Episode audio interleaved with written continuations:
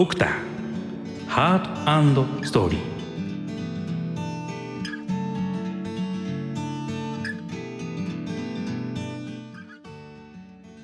皆さんこんばんは。ご機嫌いかがでしょうか？ドクター DJ みやびこと循環器内科医の渡辺正人です。この番組は脳卒中と循環器疾患に焦点を当てた医療情報番組です。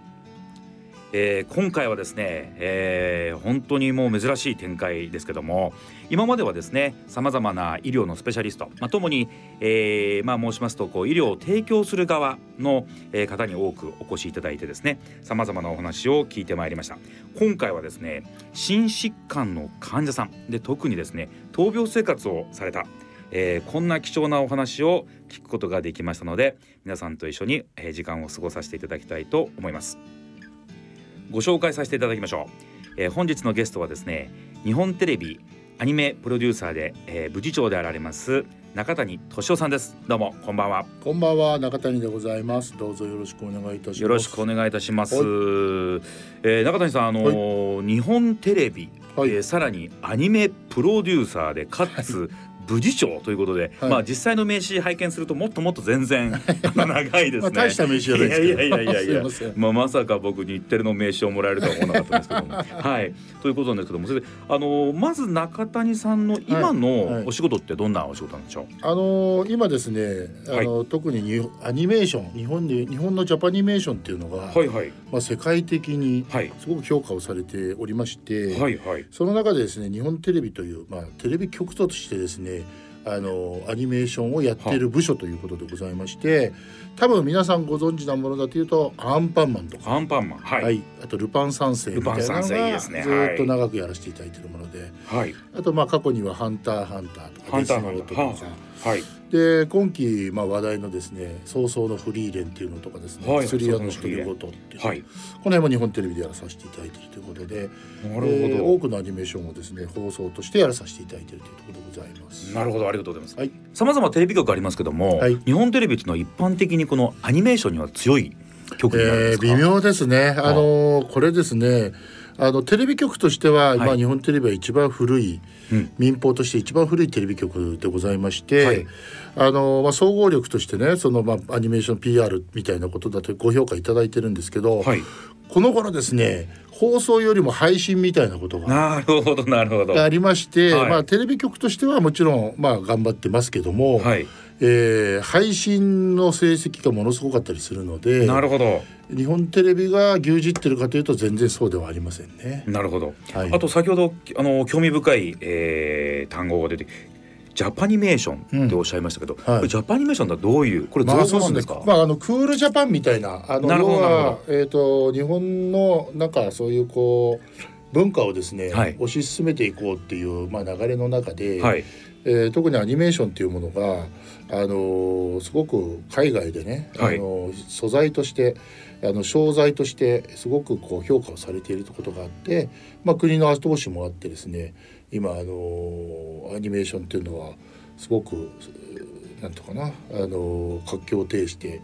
えー、人もいっぱいいて、えー、いろんなところからお金を入れて、えー、やっていこうっていう流れには今なってますね。なるほど、はい、ジャパニメーションというのは非常にこう、まあ、政府とかそういったものも巻き込んで、まあ、日本のお家芸として盛り上がっているということなんですね。はい、はい、これあの中谷さんあの中谷さんといえば日テレ日テレのアニメプロデューサーといえば中谷さんっていうこんなあの非常にねご高名な、えー、中谷俊夫さんでございますけども中谷さんはもう昔からアニメが好きで好きで、えー、日テレに入社されたんでしょうか？いや実はですね、僕はあのテレビ局員いや日本テレビの社員なんですけれども、はいはい、あの本当はですねあのドキュメンタリー番組をやりたくてはい、入ってきてアニメのあの字もですね入社した時は言ったことがなかったんですけど、はい、まあ蓋を開けてみるとですねアンパンマンに配属になるっていう。なるほど、はい、これあの今日ラジオなんでですね、中谷さんのまあいわゆるこのいわゆるビジュアルがですねなかなかお届けできなくて大変に残念なんですけども もう本当に非常にですねまあいわゆるなんなんというんでしょうクリエイターというかですねえそしてまああの滑腹も非常によろしくて中谷さんがあのそのドキュメンタリーを撮ると、はい、あのいう感覚が あんまり私にはこう伝わってこないのが正直なところなんですけども、まあ、このそうですね、はい、この後のあの心臓の話にもつながることだとは思うんですけど、はい。はい、実は僕ですねあの会社に入って60キロぐらい 体重が60キロ？ぐらい太りまして、はい。えー、実はあの心臓はこの後止まった話させていただくんですが その時には実は70キロぐらい太ってたっていうこともあってですね。ということは、はい、えっ、と100キロオーバーああもちろんですね。ヘビー級ですヘビー級になった時に倒れてしまったと。そうです。ねヘビー級になってずいぶん経ってからですけどね倒れたのは。なるほど、はい、そんなお話もまたですね、はい、えー、おいおい詳しく聞いていきたいななんていうふうに思っておりますけども。中谷さんはあの普段はあやっぱりそのアニメを中心にしたお仕事っていう形にもなってるんでしょうか？はい、はい、そうですね。あのー、この頃ですね、はい、あのー、リスナーの方もご存知だと思うんですけれども、はいアニメ単体で作品を動かすっていうよりはですね、はい、実写の映画とともにやるみたいなパターンが結構ありまして実写版多いですよね。そうですよね、はい、でそれで言うとですね僕がやらせていただいたのだと、はい、例えば「えー、ちはやふる」ちはやふるあれはまあ実写映画とあのアニメーション。広瀬すずさんの広瀬すずさん真剣佑さん、ね、大出世作ですね、はい、あと「カイジ」あ開示僕も見ました、ありがとうございます、僕も大好きなんですけど、はい、あれも実写とアニメ両方動かしたりとか、はい、あと寄生獣っていう作品があったりとかですね、はい、あのそうですね。デスノート。デスノートもねあの実写版もめちゃめちゃ僕も飛行機の中で何回も見ました。そう、あれもすごくあれももともとは漫画なんです、ね、漫画なんですよ。であれは本当にあの何十社も、はい、あの映像化のオファーがあの版元のシエスさんの方に行ったと聞いてますけどそうですか。その中で、まあ、弊社がちょっと許諾をいただきましてやらせていただいたという。日テレが、はい、あのその権利を有したということですね、はい、はい、ありがとうございます。そしてまさかまさかあアニメをやるやらずにドキュメンタリーを撮ろうと思って日テレに入社しそして、えー、やがてえー、アンパンマンのですね、えー、担当になりそして今日テレアニメといえば中谷敏夫っていうですね NM バリューまで、えー、上り詰めたわけですけども、まあ、実際このいわゆるあれですか中谷さんあの昭和型の24時間働けますかっていうそんな社員さんでいらっしゃったんですか？まあそうですね。ちょっと今は本当に働き方改革とか、はいまあ、いろんなこうブラック企業ね NG みたいなことありますけれども、はい、あの実はですね倒れた時っていうのがですね、はい、一番まあ人生で一番仕事が忙しかった時っていう。なるほど。記録によると2013年の年末12月にそうなんですよ、はい、あのはい、僕はあの実はその時ですね、はい、あのテレビ番組のアニメのプロデューサーもやらせていただきながら、はいはい。えー、劇場映画2本をプロデュースさせていただいてまして年末にですね。そうなんです2013年のそれがあの、はい、ルパン三世対名探偵コナンっていう企画で、はい。まあ、これは非常に大変で、はい、あの全然違う原作者さんのものを一緒にするっていうこのがすごく大変で、はあはあはい、今でこそいろんなねコラボが出てコラボなんて言われますけどね。当時は、まあ、この10年前ですけれども、はい、まあ、あんまりなくですねしかもこのビッグタイトル2つってことで非常に苦労して。それがあのちょうど公開された翌週の月曜日に大体成績がわかるんですね。これがねめちゃくちゃ良かったんですよ。なるほどなるほど。このこのコラボレーションこのコラボの数字が。でもちょっと舞い上がっちゃいまして それともう一個「ハンターハンター」っていうのの劇場映画もあって、はい、これもすごい苦労したんですけどそれも一応公開しましたっていう状況でもうなんかルンルン気分でですね、はいみんな飲み行っちゃったんですね。この、えー、まあ、えー、2013年12月某日ということです。まあ実際は18日という18日です 記録がありますそうなんですよ。もう忘れもしない。先生のカルテにも載ってると思います。そうですね。カルテ記載はこれ個人情報ですけど個人情報です。なるほど。でそこでねあの新宿駅のそばのあのバーでみんなで飲んでて、はい、声優さんも含めて酒を飲んだ後に飲んでる最中にタバコも吸って撮ってるのに。はいでお酒も飲みながら、はい、でカラオケ歌ってる最中にそのまま前のめりに倒れた。カラオケを歌ってる最中に倒れちゃったんですね。らしいんですよ。これあの中谷敏夫さんっていうふうにウィキペディアでですね引くと、ぜひリスナーの方も試していただきたいんですけども ウィキペディアがですね泊真慎之介というふうな記載があるんでこれまさかこのに、えー、2013年12月18日のこの出来事のことをあの総称してこの泊慎之介っていうふうに。そうなんですよ。まああるその仲間の声優の子がね、はい、あのちょっとまあふざけて、はい、心臓が止まったんだからっていうことで泊慎之介っていうまあ名前をつけてくれたんですけどちょっとまあふざけてますよね。ちょっと不謹慎なんですけど まあでもあのウィキペディアに載ってますから、はい、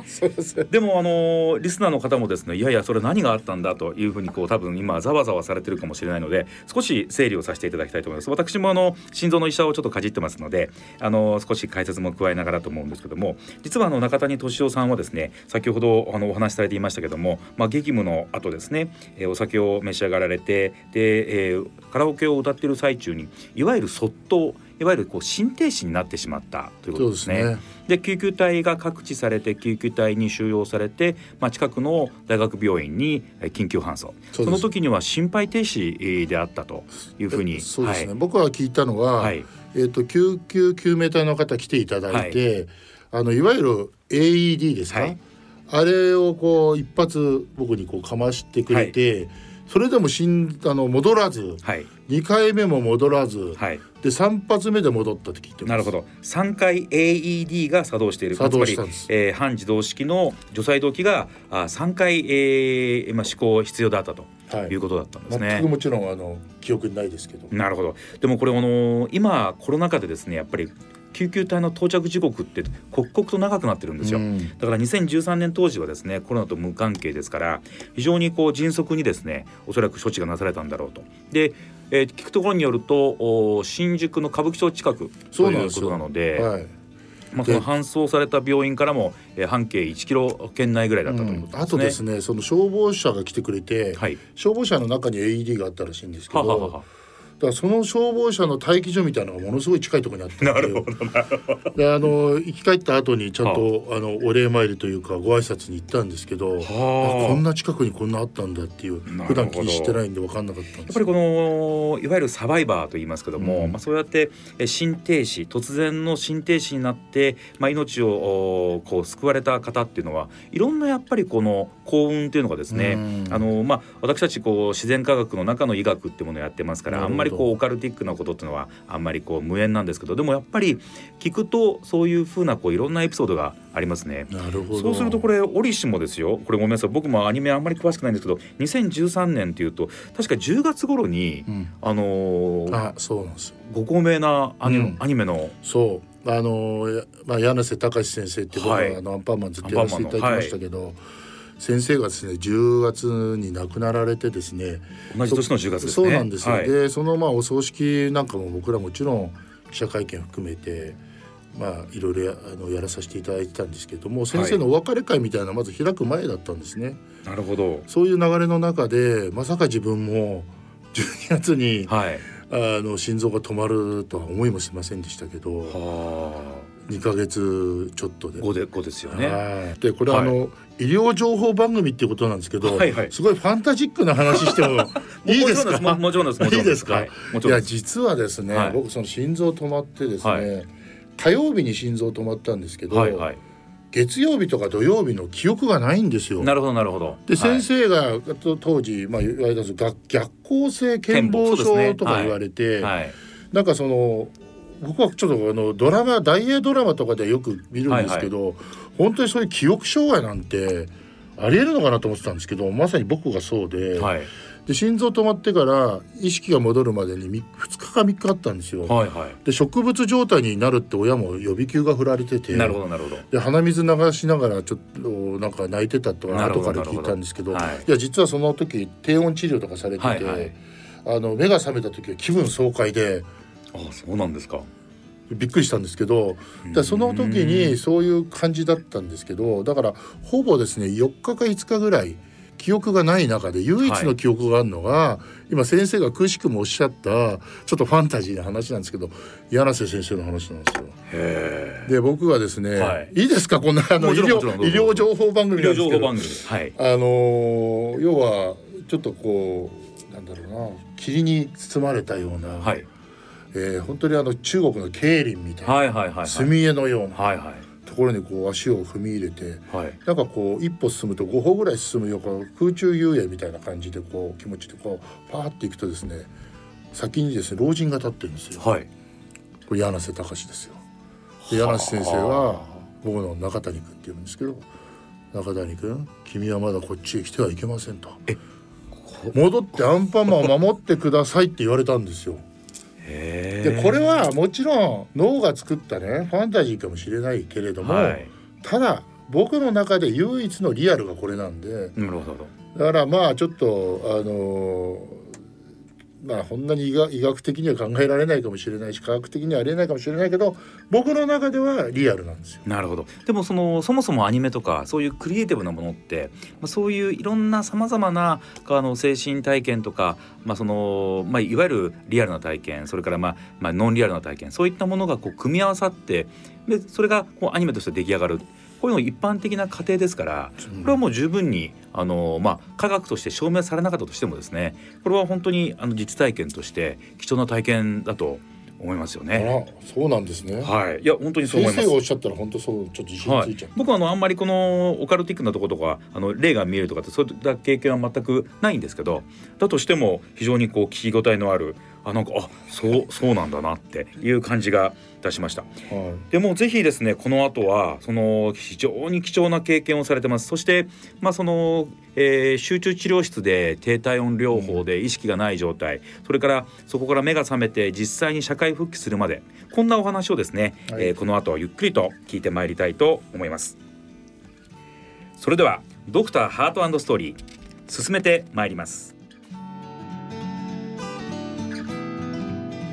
ドクターハートストーリー。この番組は日本メドトロニック株式会社の提供でお送りします。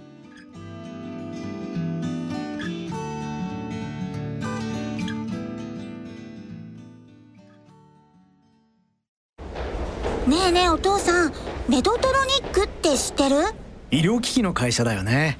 世界で初めて電池式のペースメーカーを開発した会社なんだよ。よく知ってるねメドトロニックは世界で一番大きな医療機器メーカーで世界中で1秒間に2人の患者さんを助けているんだって。メドトロニックは人々の痛みを和らげ健康を回復し生命を伸ばすというミッションのもと体の70種類以上の疾患に対して治療法やサービスソリューションなどを提供しています。ドクターハートストーリー。改めまして循環器専門医の渡辺正孝です。今回はですね日本テレビアニメプロデューサーの中谷俊夫さんにお話を伺ってまいりたいと思います。えー、さて中谷さん、はい、えー、先ほどからですね非常に興味深い話をいくつもお聞かせいただきました。でまああの激務の後ですねお酒を飲んでこれでも誰しもあると思うんですけど、はい、まあ、疲れてるところでもやっぱりもうひと踏ん張りお酒が入って嬉しいことがあってでカラオケでシャウトしたらあ倒れてしまった。で目が覚めると低体温療法が終わって、まあ、実はそのご家族も呼ばれて危ない状態ですよなんてところを過ぎてでもその時の記憶はなくて目が覚めると集中治療室。こんなところまでお話をお聞きしましたけども集中治療室を出ていわゆるこう一般病棟に行く。その時中谷さんはですねもともとそういった原因不明の致死性の不整脈、まあ、死に至るような不整脈があるということで植え込み型除細動器という、まあ、これはのリスナーの皆さんあまり聞き慣れないかもしれませんけども一般的にはこうペースメーカーと言われるものと類似するんですけどペースメーカーの中にいわゆるこうハイパフォーマンスのですね、えー、バッテリーが内蔵されていて中谷さんのそのいわゆるそ卒倒が起こるような不整脈が起こった時に先ほど救急隊が3回 AED をやってくれたって言ってますけども救急隊を呼ばずして体内からそのそういった、えーまあ、不整脈に対して治療を行う除細動を行う、まあ、こういったデバイスというかですねペースメーカーのことを除細動器っていうんですけどもこれをですね、えー、入れた方がいいよというふうに、まあ、主治医の先生に言われた。だけど中谷さんはいやいやちょっと待てよとまあ、そんなエピソードがあったというふうにお聞きしてますけどもこれは間違いないでしょうか？はい。あのー、ちょっと体の中に、はい、そういう機械みたいなの入るっていうこう、まあ、漠然とした恐怖感みたいのがあって。恐怖があったんですね。はい。なんで、はい、ちょっと本当にあの現実を受け入れたくないってこともあったと思うんですけどなるほど。もうお断りしますと。だから聞いたところによると中谷さん、あの普通の断り方じゃなくて、断固拒否っていう。そうですねあの書道でですね、はい、あのちょっと体質改善とか書いて 部屋に貼ってですねあの病室に、はい、頑張るから許してくれをアピールしてたんですけど、はい、まあそこから入れることになりました、ね、なるほど、はい、ちなみにその時にはお医者さん主治医からはどんな説明がありましたか？その心臓が今こういう状況にあるとね、はい、あの今後も心臓が止まる可能性が高いと。なるほど。でそういう人のためには入れないと、えー、そのまま命を落とす可能性が高いと。なるほど。ということを言われましてでもそれって確実じゃないですよねみたいなちょっと言い訳したんですけど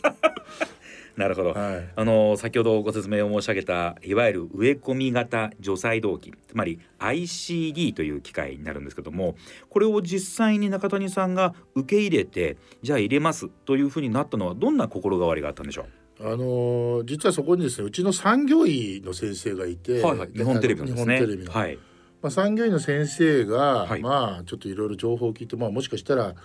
口裏を合わせたのかもしれないですけど まあもしあのねあのこれ入れないなら、はい、あなたは、えー、アニメの現場から外して、うん、まあ、楽な仕事に推薦せざるを得ないけどなるほどなるほど。もし入れる入れるなら、はい、あのでき大丈夫だというふうに言ってあげますっていうまあ言われてなるほどなるほど、まあ、そそこまでまああの、まあ、言ってもらうんだったら、まあ、ちょっと。だだこねてるのもちょっと子供っぽいなと思ってでじゃあもう入れるということで。でも実際にその産業医というのは社員の命を守ることがまあその一義的であり、うん、でかつその産業医というのは自分の職場に関してはよく知っている、まあ、つまりアニメの現場というものはそれをそれだけこう体力的にも過酷だということを分かっている先生がゆえにですね、うん、やっぱりそういったあの、まあ、予防の措置がされていないとなかなかこの、えー、体力的に厳しい現場には戻ることができにくいよというそんなアドバイスをされたというふうに、えー、伺いましたけども、うん、それでじゃあそのいわゆる植え込み型除細動器を入れた。そうですね。でその実際にもう絶対こんなのは体に入れるのも嫌だっていうふうに思ってた時と、入れた後っていうのは何か実際に、えー、拒否をしてたのとがこうまああのー、あその通りだなと思うようなことがあるのか。どどっちでしたかね？いやもうですね本当入れてよかったなってちょっと 思ってます本当に。入れてることに対しての違和感も、実はほとんどなくて。でまあもちろんですねタバコはもうやめました。はい。でまあお酒は普通に今でも飲ませていただいてます。これダメだとは言われてないんで、はい、もちろん痩せろは言われてますけど、はい、これをつけていることによって何か不利益があることが逆になくて、はあはあ、つけてることで安心感みたいなことはあるかなと思ってます。なるほど。でただその機械で、はい、あのなんか説明書みたいなのがあって、はいはい、なんか電子レンジのそばに行っちゃいけないとか、はいはい、そのえー、と思ってじゃあコンビニ行けないじゃんと思ったんですけど、はい、いや電子レンジにこう胸をくっつけちゃいけない、ね、いやそんなくっつけるわけないじゃんと思って。抱きかかえたりそう、はい、あとあの車のエンジンにくっつけちゃいけないとかがあっていやそれもないだろうと思って。そうですね。そこであの自動麻雀卓っていうのがあって、はいはい、僕はあの麻雀をちょっとたしなむんですけど自動麻雀卓もダメって書いてあって、はいはい、で初めなんか変なあのまあなんか民間で売ってるそういう人たちのための電磁波防止ベストみたいなすっごい高いやつがあって、はいはい、買ったんですね。それ買ったんですよ 2着も、はい、でそれ着ながら麻雀してたんですけど、ある日忘れちゃって、それなくやってても全然大丈夫で。なるほどなるほど。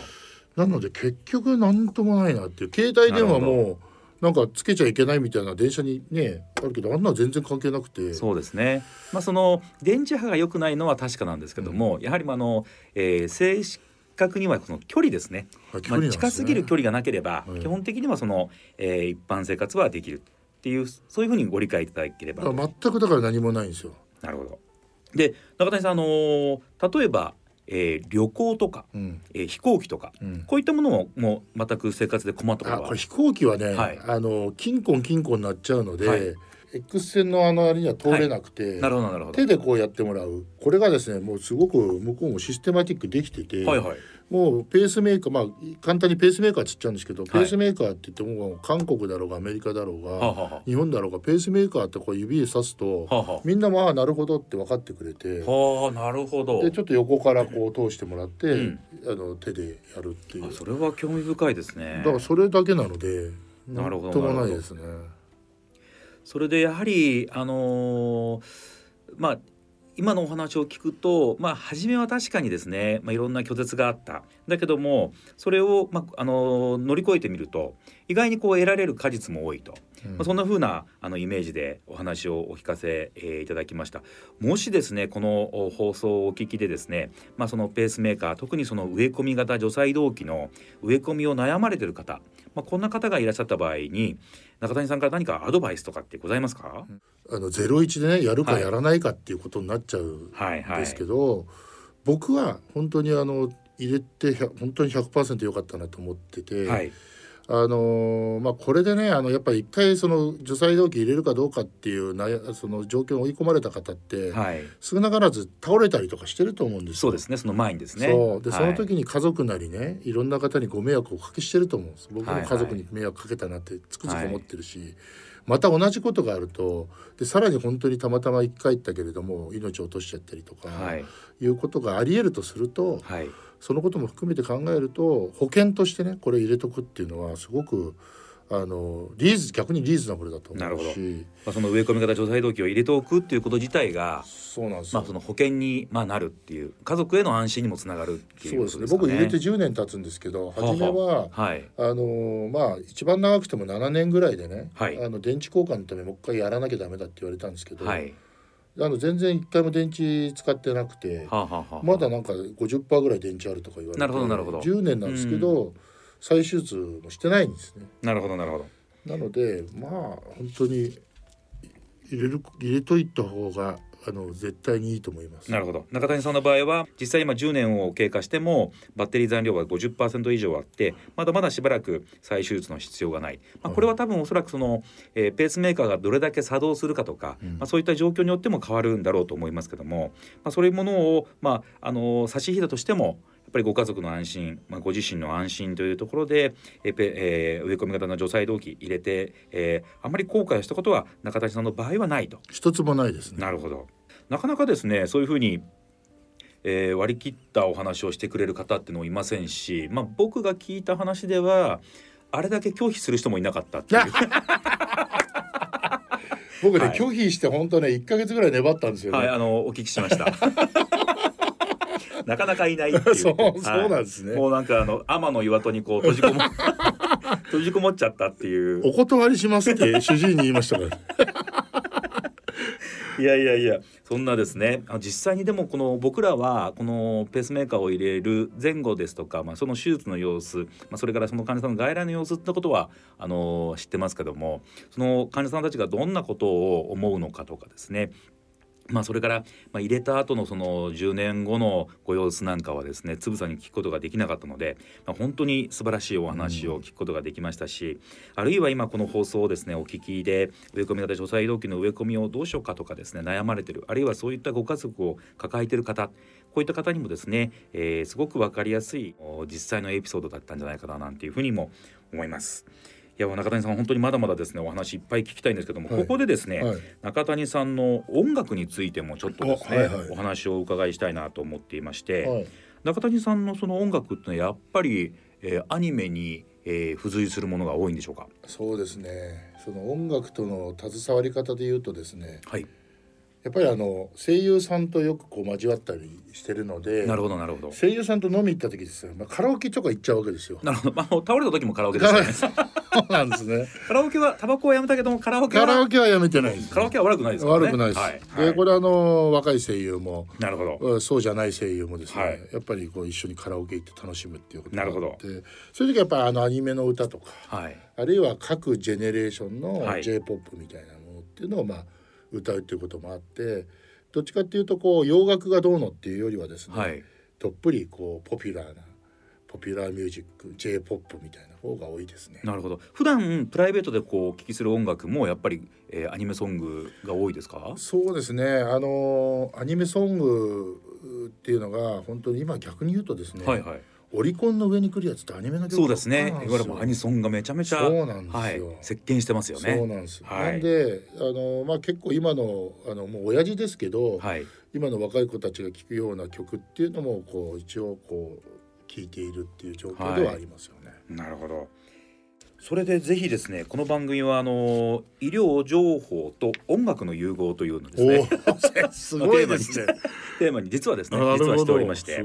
で中谷さんからせっかくなので、はい、ぜひ一曲ですね、はい、リスナーの皆さんに曲をプレゼントいただきたいと思うんですけども、はい。はい、えー、どんな曲を今日はご紹介いただけますでしょうか？今日はですね知る人ぞ知る、はい。ルパン三世カリオストロの城のテーマ曲。出ましたね。はい。炎の宝物。はボビーさんっていう方が歌ってるんですなるほど。中谷さんらしいという。なおポッドキャストなどの音声配信サービスでお聞きの皆様は著作権の関係で音楽をお聞きいただけませんのであらかじめご了承ください。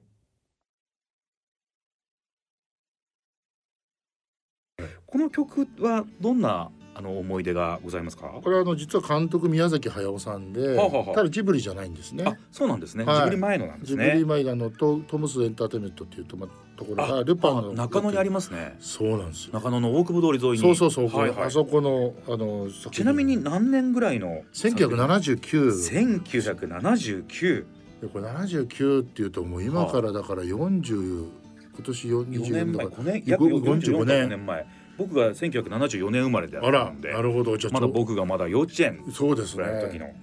作品なんですね。それがいまだに、はい、あの日本テレビでゴールデンタイムで放送されるっていう。確かに。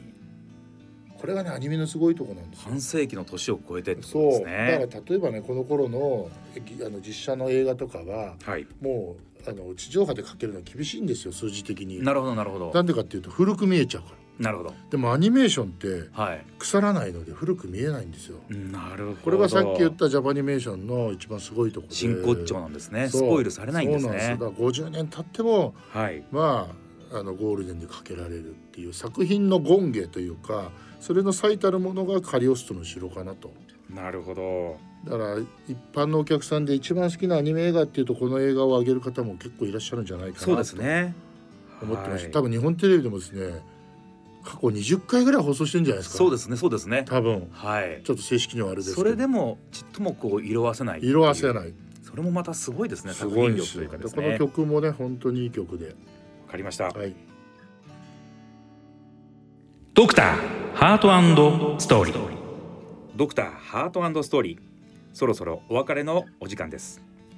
本日はですね日本テレビのアニメプロデューサーで部次長でもあるその中谷俊夫さんと、えー、お送りしてまいりました。中谷俊夫さんは2013年の12月にですねカラオケを歌っている最中に卒倒されて心停止。で心停止から、えー、植え込み型除細動器を入れて社会復帰をされ、まあ、現在は非常に精力的に、えー、海外もですね飛び回ってお仕事をされているというふうにお聞きしております、えー、中谷さん本当に今日はありがとうございました。ありがとうございました、はい、中谷さんのお話の中でもいろんなですねあのちょっと、えー、まあ臨死体験と言ったらいいのか分かりませんけども まあその自然科学を超越したお話ですとかまあ、それからまあその病室での葛藤のお話まああと僕も初めて聞きましたけど中谷さんのお母さんのですねご心情なんかのも、えー、今回お聞きしました。中谷さんどうラジオってあんまり、まあ、テレビ局にお勤めなんで、まあ、系列にラジオ局はあると思いますけど、ね、まあ、あの実際にご自身がゲストとして出ることってあんまりないかなと思うんですけどそうですね、はい、いかがでしたでしょうか？でしかもあの医療ってすごくあのアニメと実はすごい真逆なんじゃないかぐらいのコラボレーションで、ね,、でも先生のそのお人柄でちょっと今日はあの楽しく やらせていただきまいやいやありがとうございます。もう私もこんなにやりやすかった回はなかったんですけども。あの特にこの患者さんとの掛け合いって、はい、まあ、すごくこう、はい、気を使うところもありましたけども本日は本当に赤裸々にかさかつ活発にですね あの語っていただきましてありがとうございました。私自身のですね、えー、理解も本当に深まりました。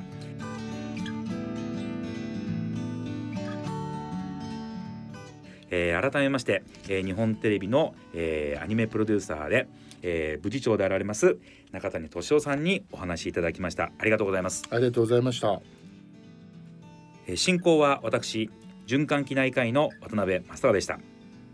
それでは来週のこの時間までさようなら。ドクターハートストーリー。この番組は日本メドトロニック株式会社の提供でお送りしました。